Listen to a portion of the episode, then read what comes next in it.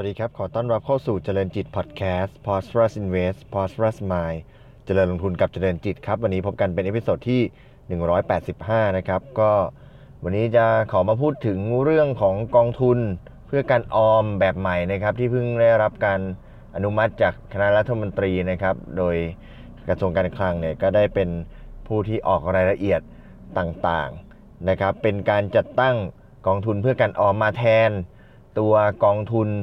รวมหุ้นระยะยาวหรือ LTF นะครับ เดิมทีในการลงทุนเพื่อการลดหย่อนภาษีเนี่ยเราจะรู้จักกองทุนอยู่ 2 ประเภทนะครับ ก็คือตัว LTF กับ RMF นะครับ LTF คือกองทุนรวมหุ้นระยะยาวนะครับ เกณฑ์ปัจจุบันนี้ก็คือให้ลงทุน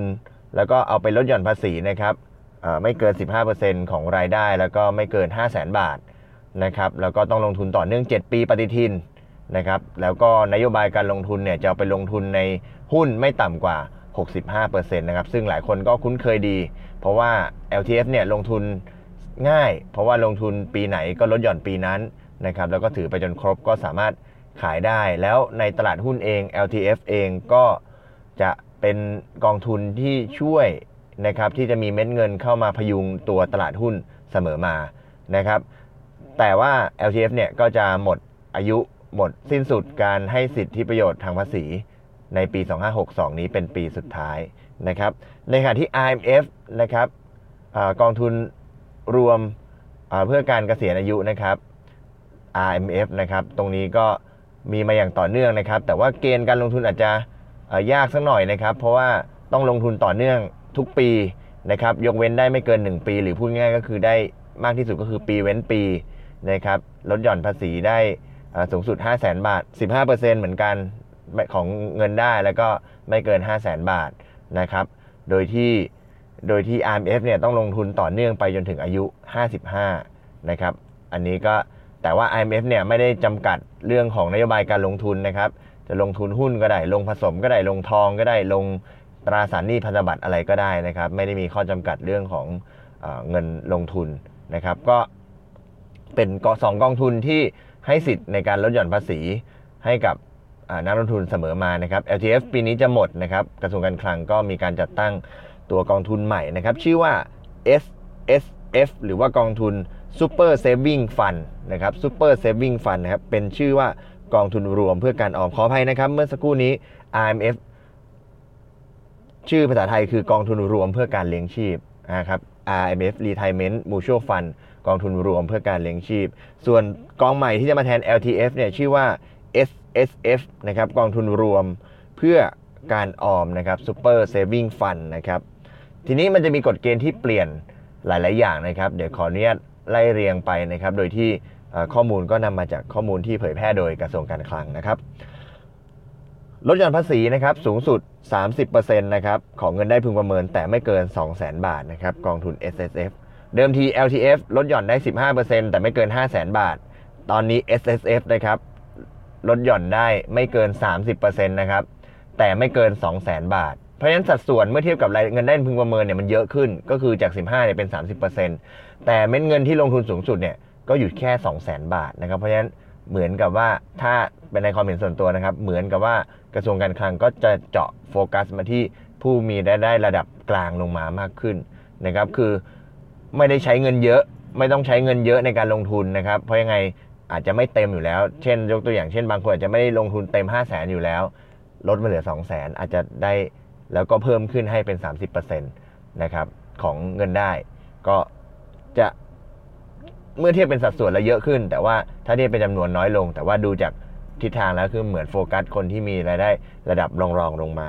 มากกว่าตอนสมัย LTF นะครับ ลงทุนหลักทรัพย์ได้ทุกประเภทนะครับ เดิมที LTF ลงทุนได้เฉพาะหุ้นนะครับ ถ้านโยบายเป็นตามนี้เนี่ยกองทุน S S F เนี่ยสามารถลงทุนได้ทุกประเภทนะครับ ซึ่งถ้าพูดกันในแง่ความสะดวกมันก็สะดวกมากขึ้นนะครับ เลือกนโยบายลงทุนได้มากขึ้น แต่ในแง่ของเงินเม็ดเงินที่จะไหลเข้าในส่วนของตลาดหุ้น ก็จะน้อยลงไปด้วยนะครับ อันนี้พูดในแง่ของผู้ลงทุนเนี่ยก็สะดวกมากขึ้น แต่ถ้าพูดในแง่ของคนเล่นหุ้นนะครับ ทิศทางของตลาดหุ้น ซึ่งเดิมทีจะมีเม็ดเงินของ LTF เข้ามาช่วยในช่วงปลายปีอย่างนี้ ก็จะน้อยลงนะครับ เพราะว่าเงินมันจะสามารถไหลไปในสินทรัพย์อื่นได้นะครับ จะไม่ได้ไหลเข้ามาในตลาดหุ้นเหมือนกับตอน LTF ข้อนี้ก็ถือว่าเป็นปัจจัยลบนะครับเป็นปัจจัยลบต่อตลาดหุ้นอ่าแต่ว่าคนที่ลงทุนก็ได้ประโยชน์แหละ ก็คือนโยบายการลงทุนมันสะดวกมากขึ้น แต่ว่าถ้าพูดกันในแง่ของตลาดหุ้นก็ถือว่ามีปัจจัยลบนะครับ การถือหน่วยลงทุนนะครับเดิมที LTF ถือ 7 ปีปฏิทินนะครับ ตัวนี้ต้องถือมากกว่า 10 ปีนะครับ ในส่วนของตัวกองทุน S S F นะครับต้องถือมากกว่า 10 ปีเพราะฉะนั้นระยะการถือมากขึ้นนะครับ ระยะระยะการถือมากขึ้นสำหรับตัวตัว S S F นะครับเพราะฉะนั้นแรงจูงใจสำหรับผู้ลงทุนที่จะซื้อเนี่ยก็จะยากขึ้นยกตัวอย่าง ถ้าเป็นนักลงทุนที่อายุมาก ๆแล้วนะครับ การจะมาซื้อ S S F เนี่ย สู้ไปซื้อ IMF ก็น่าจะดีกว่านะครับ อันนี้เป็นความเห็นส่วนตัวนะครับ เพราะว่าในเมื่อเราอายุเยอะแล้วก็ลงทุน IF ก็ได้นะเพราะเพราะมันก็แค่อายุไม่กี่ก็อายุพอๆกันเลย แต่ยังไงก็ดีนะ IF อย่างที่เรียนคือถ้าลงทุนแล้วมันต้องลงทุนต่อเนื่องนะครับ แต่ว่า S S F เนี่ยลงทุนปีไหนก็ลดหย่อนปีนั้นนะครับ การลงทุนไม่มีขั้นต่ำนะครับ ไม่ต้องซื้อต่อเนื่องทุกปี อันนี้อย่างที่ได้เรียนนะครับ ซื้อปีนี้ลดปีนี้แล้วก็นับไป 10 ปีนะครับ กำไรจากการขายคืนได้รับยกเว้นภาษีอันนี้เป็นไปตามเงื่อนไขตามปกตินะครับ ถ้าลงทุนถูกเงื่อนไขกำไรที่ได้จากการขาย ก็ไม่ต้องนำมาเสียภาษีนะครับ ทีนี้มันมีปรับเกณฑ์ของตัว IMF ด้วยเช่นเดียวกันนะครับ IMF เนี่ยมีการปรับเกณฑ์ด้วยกัน นอกจากการจัดตั้ง S S F แล้วมีการปรับเกณฑ์ IMF ด้วย IMF เดิมทีลดหย่อนได้ 15%แล้วก็ไม่เกิน 5 0 0แสนนะครับ ตอนนี้เนี่ยปรับเพิ่มเป็น 30% นะครับแต่ไม่เกิน 5 0 0แสนเหมือนเดิมนะครับ IMF นะครับสามารถเอาไปใช้สิทธิ์ลดหย่อนภาษีได้ 15%แต่ไม่เกิน 5 0 0แสนเหมือนเดิม และเดิมทีที่ต้องซื้อขั้นต่ำปีละอย่างน้อย 3%หรือ 5,000 บาทนะครับตอนนี้ไม่มีขั้นต่ำในการซื้อแล้วนะครับ IMF สามารถซื้ออขั้นต่ำเท่าไหร่ก็ได้ เพราะฉะนั้นจากเดิมทีที่มีเกณฑ์ว่าต้องลงทุนต่อเนื่องทุกปี เว้นได้ไม่เกิน 1 ปีเนี่ยต่อไปเนี่ยก็จะง่ายขึ้นคือปีไหนที่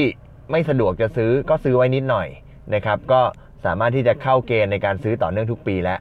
แต่ก่อนสมัยก่อนต้องอย่างน้อยต้อง 5,000 เป็นต้นนะครับ ซึ่งมันก็ถือว่าเป็นจำนวนบางสำหรับบางท่าน อาจจะมีความยากลำบาก ในการที่จะรักษาให้ต่อเนื่องทุกปี ก็เขาก็ปรับเกณฑ์มากขึ้นอย่างที่ได้เรียนนะครับ ดูทิศทางแล้วเหมือนกับจะปรับเกณฑ์ให้สำหรับผู้มีรายได้ระดับกลางถึงน้อยลงมามากยิ่งขึ้นนะครับส่วนเงื่อนไขอื่น ๆ ของ RMF ก็ยังคงเดิม ทีนี้มันมีอีกเกณฑ์หนึ่งก็คือว่า ในส่วนของการซื้อ S SF แล้วก็ RMF เนี่ย จะมีเกณฑ์ขึ้นมาว่า เมื่อนำไปรวมกับกองทุนรวมประเภทอื่นที่ใช้เพื่อการเกษียณอายุแล้ว ไม่ว่าจะเป็นกองทุน กองทุนประกันเอ่อกองทุนอ่ากบขใช่ไหมครับประกันชีวิตแบบบำนาญแล้วก็กองทุนสำรองเลี้ยงชีพ หรือพวกกองทุนสงเคราะห์ครูเป็นต้นนะครับ เมื่อเอามารวมกันแล้วเนี่ยต้องไม่เกิน 5 0 0แสนกลายเป็นว่าเงื่อนไขสำหรับตัว S S F 2 0 0 0 0 0ตัว I M F 5 0 0 0 0 0ก็ก็ของใครของมัน แต่เมื่อรวมกันแล้ว และแถมยังไปรวมกับกองทุนสำรองเลี้ยงชีพกบขหรือว่าเอ่ออื่นๆแล้วเนี่ยต้องไม่เกิน 5 0 0 0 0 0ด้วย เพราะฉะนั้นจากเดิมเนี่ย L T F 5 0 0 0 0 0 I M F 5 0 0 0 0ตอนนี้กลายเป็นว่า 2 อันรวมกันเนี่ยไม่เกิน 5 0 0 0 0 0นะครับ โดยที่ใน S S F เนี่ย ก็ไม่เกิน 2 0 0 0 0 0ด้วย แล้วก็ I M F เนี่ยไม่เกิน 5 0 0 0 0 0ด้วย ยกตัวอย่างนะครับสมมุติซื้อ I M F เต็มเรียบร้อยแล้วเนี่ย S S F ก็ซื้อไม่ได้ หรือถ้าซื้อ S S F เต็มไป 2 0 0 0 0 0แล้ว ก็ซื้อ I M F ได้แค่ 3 0 0 0 0 0แต่จริงๆนี่ในกรณีนี้ยังไม่รวมว่าถ้ามีกองทุนสำรองเลี้ยงชีพ หรือประกันชีวิตแบบบำนาญด้วยนะครับ เพราะฉะนั้นก็ถือว่าสิทธิ์ในการซื้อเนี่ยก็ถือว่าลดลงมาพอสมควรเลยนะครับสำหรับการลงทุนในรูปแบบของ S S F แล้วก็ R M F นะครับ เพราะฉะนั้นตรงนี้เนี่ยก็ถือว่าเป็นความคืบหน้าให้กับนักลงทุนที่จะไปพิจารณากันนะครับ ที่แน่ ๆ อย่างที่ได้เรียนนะครับ มันส่งผลต่อตัวตลาดหุ้นแน่นอนนะครับ ก่อนหน้านี้เนี่ยก็มีความคิด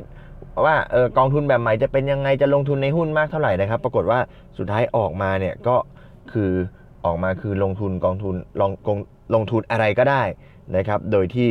โดยที่ไม่ได้ ไม่ได้โฟกัสที่หุ้นอย่างเดียวแล้วนะครับ เพราะฉะนั้นก็ก็จะเป็น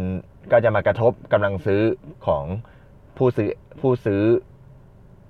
รายหลักในในตลาดหุ้นก็คือตัวกองทุนนั่นเอง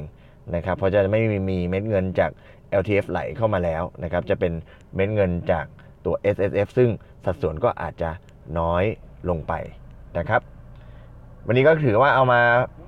ฝากกันนะครับ ก็เป็นที่ชัดเจนแล้วครับ หลังจากเราตามมาหลาย episode เหมือนกันในการพูดถึงกองทุนรวมเพื่อการลดหย่อนภาษีที่จะมาแทน LTF นะครับ เดิมทีคาดการณ์กันว่าจะเป็นกองทุนชื่อว่า SEF หรือว่าจะเป็นกองทุนรูปแบบอะไรต่างๆนะครับ วันนี้สรุป final ออกมาเรียบร้อยแล้วนะครับ เป็นกองทุนชื่อว่า SSF Super Saving Fund นะครับ ลงทุน 10 ปีนะครับ ลดหย่อนภาษีได้ไม่เกิน 30%ของเงินได้ หรือไม่เกิน 200,000 บาทนะครับลงทุนนโยบายการลงทุนเป็นลงทุนอะไรก็ได้สามารถซื้อไม่โดยไม่มีขั้นต่ำนะครับแล้วก็ไม่จำเป็นต้องซื้อทุกปีในขณะที่ IMF นะครับปรับสิทธิ์จากการใช้ลดหย่อนภาษีจาก 15%เป็น 30%แต่ว่าไม่เกิน 5 0 0 0 0 0เหมือนเดิม แล้วก็ปรับการซื้อเป็นไม่มีขั้นต่ำนะครับทำให้สามารถซื้อได้ต่อเนื่องทุกปีได้ง่ายขึ้นนะครับแต่เกณฑ์การต่อซื้อต่อเนื่องทุกปียังมีเหมือนเดิมนะครับ แต่ว่าง่ายขึ้นเท่านั้นเองนะครับ แล้วก็เชื่อว่าในภาพรวมก็จะส่งผลกระทบต่อตลาดหุ้นบ้างแน่นอนในแง่ของเม็ดเงินที่จะไหลเข้านะครับ วันนี้ขอบคุณที่ติดตามนะครับ แล้วพบกันใหม่ใน episode ถัดไป วันนี้ขอบคุณและสวัสดีครับ